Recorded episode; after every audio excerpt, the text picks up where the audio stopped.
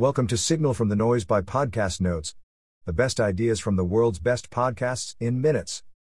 Please enjoy the notes from Dr. Andy Galpin How to Assess and Improve All Aspects of Your Fitness, Huberman Lab Guest Series. Check out the Huberman Lab episode page and show notes. Intro In this episode, Dr. Andy Galpin, at Dr. Andy Galpin, gives an overview of the nine different types of exercise adaptations and low cost tests to assess all aspects of physical fitness. Host, Andrew Huberman. How to assess fitness and achieve goals. People generally have two major goals in mind aesthetics and functionality. The most important questions for assessing your fitness goals. How do I know which area I need to focus on the most? Why am I not achieving these goals? How can I get there more effectively? The methods are many, but the concepts are few. Andy's goal for this episode is to cover the essential concepts and then a whole bunch of different methods. 9. Exercise induced adaptations. Exercise can create physiological adaptations that can be bucketed into nine areas. 1. Skill slash technique. Learning to move more efficiently, specific position, timing, and sequence. Skill development examples running more effectively, practicing shooting a ball, swinging a golf club, etc. 2. Speed. Moving at a higher velocity or with a better rate of acceleration. 3. Power. Speed multiplied by the force. 4. Force slash strength. The maximum thing you can move or what's the maximum amount of force you can produce one time. It's not how many repetitions in a row you can do. 5. Muscle hypertrophy. How big is your muscle? 6. Muscular endurance. How many repetitions can you do? It is almost always local muscle. 7. Anaerobic capacity. Synonymous with maximum heart rate. Total physiological limitation. 8. Maximal aerobic capacity. 9. Long duration training. Your ability to sustain submaximal work for a long time with no breaks, no reduction. A lot of people just think of this when they think of cardio. Health based protocols are based on our current status or limitations in physical fitness among these nine areas. Assessing fitness levels per category, fat loss, and health. Fat loss and general health benefits are reasons why a lot of people exercise. They are not specific training styles, they are byproducts of these nine protocols. If you understand how fat loss occurs, you'll realize some of these nine protocols are effective for fat loss and some are not. Same for general health benefits. Quote, when we understand what it actually means to be healthy from a physiological perspective, then the rationale for what to train for is going to determine itself. Dr. Andy Galpin. Lifetime endurance training, VO2 max, and other health metrics. If you want to maximize health and overall functionality throughout time, it needs to be a combination of strength and endurance. To highlight this, Andy talks about a study he did at the Karolinska Institute in Stockholm, Sweden. The Karolinska Institute in Stockholm is one of the founding places of all exercise physiology. For the study, they worked with people who were competitive skiers in the 1940s and 1950s. The skiers were now in their 80s and 90s living alone and healthy. They compared them to a group of individuals in America around the same age but who were not exercising. Both groups did a whole bunch of VO2 max tests, if your VO2 max is below 18 milliliters per kilogram per minute, your fitness is so low, you'll probably need to be in some sort of assisted living home. If you are in VO2 max of 20 or 21 or 22, you're on that threshold. The group from America was right around that number. The group of competitive skiers was closer to 35 to 38 milliliters per kilogram per minute. They had a 92 year old individual with a VO2 max of 38, which was in their estimation, a world record, the highest VO2 max for somebody over the age of 90. The study clearly showed that lifelong endurance exercisers are markedly healthier than people who don't exercise. Endurance exercises are very important for chronic disease management, but they are not sufficient for overall global health. This is because they do almost nothing for leg strength or any other marker of health. Genetics versus lifestyle endurance training, and identical twins. Andy's experiment with monozygotic twins, the perfect scientific experiment for exercise you could ever create. Monozygous twins, identical twins, are the perfect exercise for scientific experiments, they have the same DNA. They took stool and blood samples, vertical jump tests, maximum strength tests, MRIs of muscle mass, VO2 max tests, efficiency stuff, genetic testing, an IQ test, etc. They wanted to look at everything to figure out what differed between the twins, and by how much. Again, they had another example of a classic endurance only training paradigm, compared to a non act. One of the twins was a lifelong endurance athlete, the other one didn't exercise at all. The exercising twin was significantly better at things like a lipid panel, resting heart rate, blood pressure, VO2 max. The interesting aspect was the things that were in the middle. Their total amount of muscle mass was almost identical. The difference in actual body weight was due to body fat. The muscle quality was not in favor of the exerciser. The findings were almost identical to the Sweden study. It highlighted the fact that if you want to move forward with optimal health, focusing solely on endurance exercises, cycling, running, etc., is not going to get you there. If you want to progress and move for high functionality, you have to do something besides just running. Aging, muscle fibers, and exercise. There are generally two types of muscle fibers fast twitch and slow twitch. Selective reduction in fast twitch fibers is a hallmark of aging. It's difficult to activate them unless you're doing high force activities. Slow twitch fibers stay around because we activate them doing almost any activity of daily living. That's a problem because when you look at things like the need for leg strength through aging, the ability to catch yourself from a fall, Without fast twitch muscle fibers, you don't have the speed to get your foot out in front of you on time, and you don't have the eccentric strength to stop the fall from happening. Looking across the aging literature, it's very clear that maintaining strength and fast fit fibers over time is important. Can you change your fiber type with exercise? Yes, the limits of physiological adaptation are almost boundless given enough exposure. Exercise physiology history, strength training popularity, Arnold Schwarzenegger's movies, Pumping Iron Conan, The Terminator, changed how people viewed weight training. Peter Karpovich's studies showed that strength training was safe and had many benefits, leading to a shift in the fitness industry. During the late 1970s and early 1980s, people began to understand the impact strength training had on physical appearance. This realization led to the formation of the National Strength and Conditioning Association, NSCA, and an increase in the use of strength training in sports. How circuit slash group training solved a lot of the problems the classic bodybuilding hypertrophy introduced. When you're isolating muscle groups, that means a good part of your body is really not doing much throughout the day. People start realizing they don't feel fit, they are out of breath just walking up the stairs. All that training does nothing for your cardiovascular fitness, nothing to improve heart rate, oxygenation, blood flow. Lifting weights is single joint, often machine, often slow, often high volume isolation stuff. That approach left a giant opening for CrossFit and kettlebell type stuff, circuit training. The same or better results in under 30 minutes. You won't get so beat up because the volume's lower. The time is much lower. You get multiple adaptations at the same time. It was a brilliant solution for a lot of the problems the classic bodybuilding hypertrophy introduced. They got away from isolation movements and got people doing big movements, which are more effective, generally better.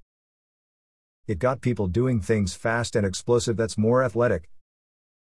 That is more important for longevity, it solved a lot of problems like joint health. The problem with that though is less focus on movement quality and overemphasized scores. Exercise quality is more important than rep range, load, or time.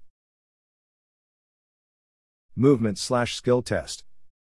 Going to a physical therapist or movement specialist is the best route for assessing movement skills. The four step solution for assessing movement skills involves going joint by joint. The major joints to assess are the shoulder, elbow, low back, hip, knee, and ankle. How to do a representative movement for a well rounded approach to exercise. Do an upper body press, an upper body pull, a lower body press, and a lower body pull. If you bench a lot, Use the bench if you do pull ups, use the pull up if you squat, do squats, etc. Record a frontal view and a side view of the movement. Do 3 to 10 repetitions per angle. Slow and controlled, you don't need any body weight. Look for four key things at every joint, focusing on the ankle, knee, and hip. Four key things to look for when doing a squat. Look for symmetry is one moving further ahead than the other one? Is one fidgeting and twitching around differently? Look for stability. If your knees start shaking, that's an instability issue. Can you do the movement slowly? Be aware. Did you realize your heels were supposed to be on the ground all the time when you squat? Full range of motion. Speed test, power test. According to Andy, a speed test is not so important because you can assume about speed from a power test, and a power test is easier to do as well as easier to train for most people. The cost free version here is a simple broad jump. Normal position, jump out as far in front of you as you possibly can and measure the distance between where you started and the back of your heel where it lands. You're going to stand still, no running. You can swing and bounce as much as you'd like to do. Measure the distance from the tip of your toe. Stand behind the line and then the furthest point back where you land. A basic number to look for there is your height, you should be able to broad jump how tall you are. If you're 5 apostrophe 5, you should have 5 apostrophe 5, 6 apostrophe 5, etc. For females, that's going to ratchet down a little bit. We're not looking for optimization in this particular test, what you are looking for red flags. If you can jump your body height, you're going to be just fine. Classic vertical jump for a more accurate number. You can just measure two of your hands and put them together so that both of your middle fingers are touching. Overlap them and put them directly over your head. Then you want to reach up as high as you can get and mark that on the wall. Then you're going to jump with those two hands and touch as high as you can up and you're going to measure the distance between your standing reach and the actual height that you jump there.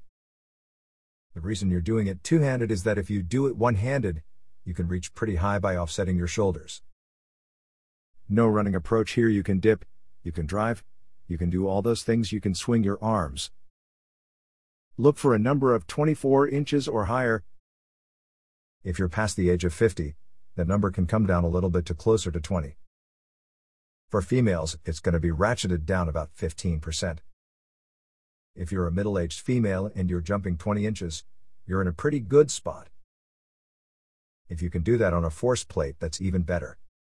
And these are very interesting because they'll tell you not only how high you jump, but they'll tell you how much force you put into the ground and how long it took you, rate of force development. Strength test. There are two easy ways to measure your grip strength dynamometer and dead hang. A hand grip dynamometer is anywhere between $20 to $100. Those are going to give you a value in kilograms. Look for a minimum score of 40 kilograms. Ideally, 60 would be a really good score. You want to make sure that there's no less than a 10% variation between your left and right hand. Your non dominant hand shouldn't be much weaker in this test. If you are a male and you're under 40 kilograms on a hand grip dynamometer, you will need to work on that. For females, about 35 kilograms is the cutoff point. For a dead hang, find a bar that is thin enough to where you can wrap your whole hand around it. In general, you should be able to hang for a minimum of 30 seconds. 30 to 50 seconds is good but could be better. Above 60 seconds is the sweet spot for dead hang. Dead hang is a good example of when females tend to be better. Grip strength in women tends to be strong and they can hang for quite a long time. Be wary of weight, if you are exceptionally large, this thing doesn't scale perfectly. Leg extension test 1 rep max. Use repetition conversion equation, put on a load that is close to your maximum and just do it for as many reps as you can. As long as it's under 5 reps total, you can then actually go online and enter that into any number of calculators anywhere. Front squat or a goblet squat hold. Hold a weight in front of your chest, kettlebell, dumbbell. Hold about half of your body weight, go all the way to the bottom position, and try to hold that for about 45 seconds. It's a pretty good indicator of your position, core strength, and low back stability. It's more difficult than the leg extension, But it's quite a bit more functional and it's going to give you insight into a lot more areas than just the quadriceps. Don't do any exercise to exhaustion or maximum strength if you're not comfortable with your technique. If you're not comfortable with the front squat, do the leg extension. Never utilize maximum testing if it's going to come with the consequence of serious acute injury. Whenever you do these tests, you want to make sure that that warm up protocol is standardized. Hypertrophy test. The best way to do a hypertrophy test. Any sort of body composition test can do this, DEXA scan is a gold standard. Pay attention to FFMI, Fat Free Mass Index, and use an online calculator to calculate your FFMI score. Your FFMI should be at least 20 for men and 18 for women, assuming you are reasonably lean. That's going to tell you if you have sufficient muscle mass. All you need to know is your total body weight, your body fat percentage, and then your height. Enter those three numbers and then they'll tell you your FFMI score. Muscular endurance test, push up. You can do any number of tests here, but a standard push up is a good testament to muscular endurance. If you can't do a single push up, that's not a muscular endurance issue, that's actually now a strength issue. 25 consecutive push ups for a male is a standard. Something like 10 is kind of minimum categories. If you're sub 5, you have a problem. When doing a push up, full complete lockout of the elbows on the top and a full chest touch, or close to it, at the ground. Anaerobic capacity test, heart rate. This one's more challenging because you either have to go to a laboratory and do something like Wingate test protocol, or Bosco protocol. If you can't go to a lab, you can do this on any protocol you want, for example, sprinting, air bike, rower, etc. Anything where you can exert maximal effort and don't have to worry about technical problems. This is a 30 second maximal test where you're going to see how much work can you do in that 30 seconds. You want to think about how to get close to your predicted maximum heart rate. Get up to a maximum heart rate and then test your heart rate recovery. You should be looking for about a half a beat recovery per second. Get up to a place of terrible exhaustion, maximum fatigue, test your heart rate and then count you should have a heart rate recovery of 30 beats per minute. Maximal heart rate test, VO2 max. The gold standard here is to go into a laboratory, put a mask on, and get this thing done. If you don't have access to that, you can do a couple of tests. One of them is called a 12 minute Cooper's test. Run for 12 minutes as far as you can, and record the distance you covered.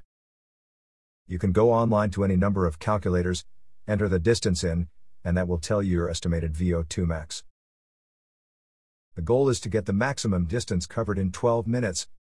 That's anywhere between a mile to 2 plus miles. Aerobic capacity is 8 to 12 minutes where you're going to see a real true test of that VO2 max.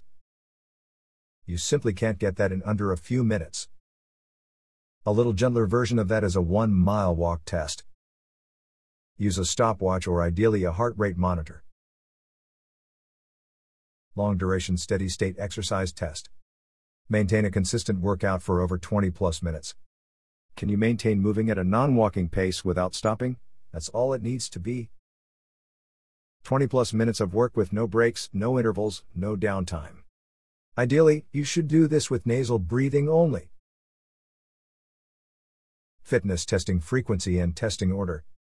Andy recommends making the entire list once a year within a week, a three day split here is probably the best.